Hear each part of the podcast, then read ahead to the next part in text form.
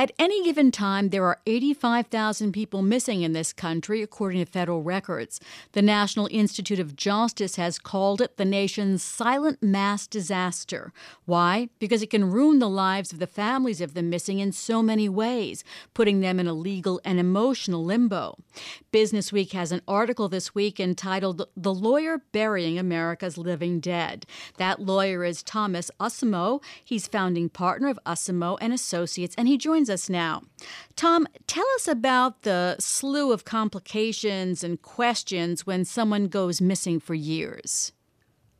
Well, one of the big problems that people have is they don't, first of all, they don't know where to turn. And when I first got uh, the first case of these, it, it kind of was a learning experience for, for our law firm. You know, we've got four of us, and kind of we spitballed it as to what do you do, um, and we kind of came to the conclusion that you're not going to be able to be Superman like the police or anything, but you can certainly get the court involved for folks so that they have the authority to deal with the assets that the missing person has left behind, whether it's a house, whether it's making sure that if they get fired from a job that they can deal with the COBRA stuff that comes with that, because they get fired because they didn't show up for work because they're missing, or um, you know 401k plans, pension plans those sorts of things. The original case, it was kind of tough because they had two homes, one of one of which that had to be refinanced because it was on a balloon mortgage, and we had to act kind of quick, and so we had to go at first get a conservatorship over that person's assets, which was kind of a uh, cumbersome process. But then once we kind of sat down and said, what really happened here? Um, the lawyers in our firm started looking at the statutes and said, you know, I think we could probably overcome the five-year presumption because it was less than I think less than three years. It was actually two years and change. And so then, uh, Tom, take take us through what it takes in order when you go to to go to court, and what's the procedure for getting somebody declared to be dead so that their family can collect on all these things in a weird sense, at least in Arizona, you've got to, you know, obviously in other places too, you've got to prove a negative. So subpoenas to the banks, subpoenas to credit card companies, subpoenas to credit um, services. When you see the absence, kind of the the shut off of any signs of life. You know, think about it. When you leave work today, you're going to go to Starbucks, get a cup of coffee, swipe your card. There's a record there. You're going to be on uh, you know you're going to be on the cameras at the grocery store you're going to be writing a check for whatever it is you're going to go to dinner tonight and put a credit card down. The absence of those things show an amazing amount about people. The same thing with um you know what people do or don't do when they leave home. Every morning i get up i put my wallet in my pocket after i get out of the shower and i leave for work. A lot of these cases you have people where the car keys are on the counter the car's in the driveway um you, you kind of are basically being an archaeologist, but on a very, very specific scale. Tell us um, a little bit about the case of Ignacio Jimenez. So, we had, had Ignacio.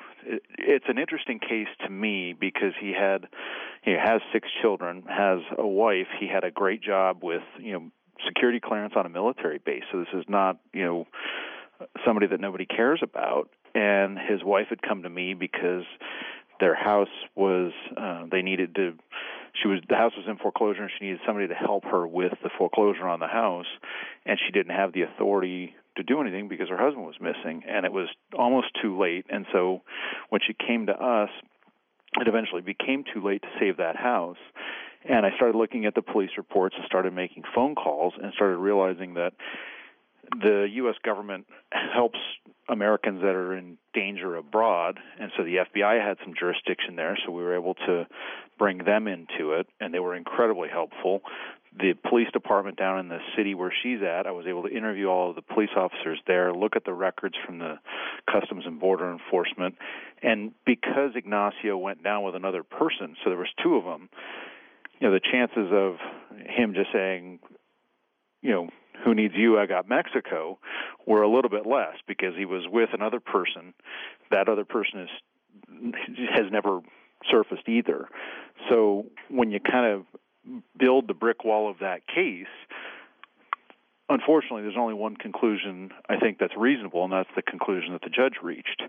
Um, the the outpouring for his family was something that was nothing we've ever seen at our firm because I must have gotten 25 phone calls because it was around Christmas that uh, it started getting a little bit of media here in Phoenix, and so we had a lot of people in the community here sending Christmas gifts to our office to give to our client. We had people offering to pay um, some of the rent and some of the back issues that that our client had with respect to um, housing her family, and we were able to help with that. One of my other clients saw the the paper, the story in the Arizona Republic, and arranged for a Thanksgiving dinner for the entire family and had it delivered from the grocery store down in Sierra Vista. Well, in a case like this, or, or the other cases you handle, you're talking about the things you have to prove and, and how difficult it is. What is what's the burden of proof here? What do you have to show the judge? So I've never done criminal work, but that's beyond a reasonable doubt. This is the standard of proof below that, at least in Arizona, which is clear and convincing evidence. Um, you know, remember the law school professor that said, you know, when you see the crumbs on the mustache of the guy, you may not have ever seen the cookie, but you can kind of conclude that he ate a cookie. It's kind of that high as opposed to the I saw it on videotape. And and there are cases that have come to us where you know that there's something not right, where I don't want to prove by clear and convincing evidence because they're trying to make something happen that didn't happen.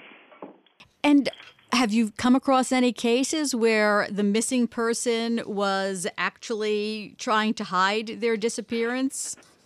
Um, Fake there their was disappearance. a case in there was a case I think that was linked to the story that that uh, Felix Gillette had in Business Week, which talked about a Phoenix case from years and years and years ago.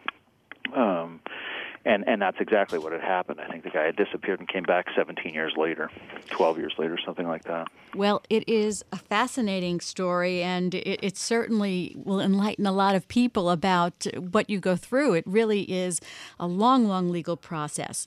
That's Thomas Asimou. He is a founding partner at Asimou and Associates. And if you want to read more, you can go to this week's Bloomberg Business Week to read about that story and what he's been doing.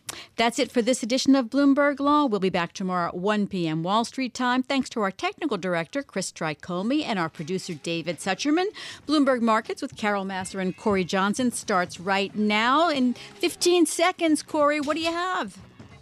Uh, we've got all kinds of stuff. We're going to take a look at the markets, of course. We've got uh, the end of the quarter, so uh, the close today is actually going to be a, a, relevant one as people are trying to sort of see what their numbers are like and maybe some uh, last-minute trading to make the uh, the numbers look good. All right, sounds great. Nice to have you both here in the studio with us. That's up next. Bloomberg Markets, Carol Massar and Corey Johnson. Have a great weekend. This is Bloomberg.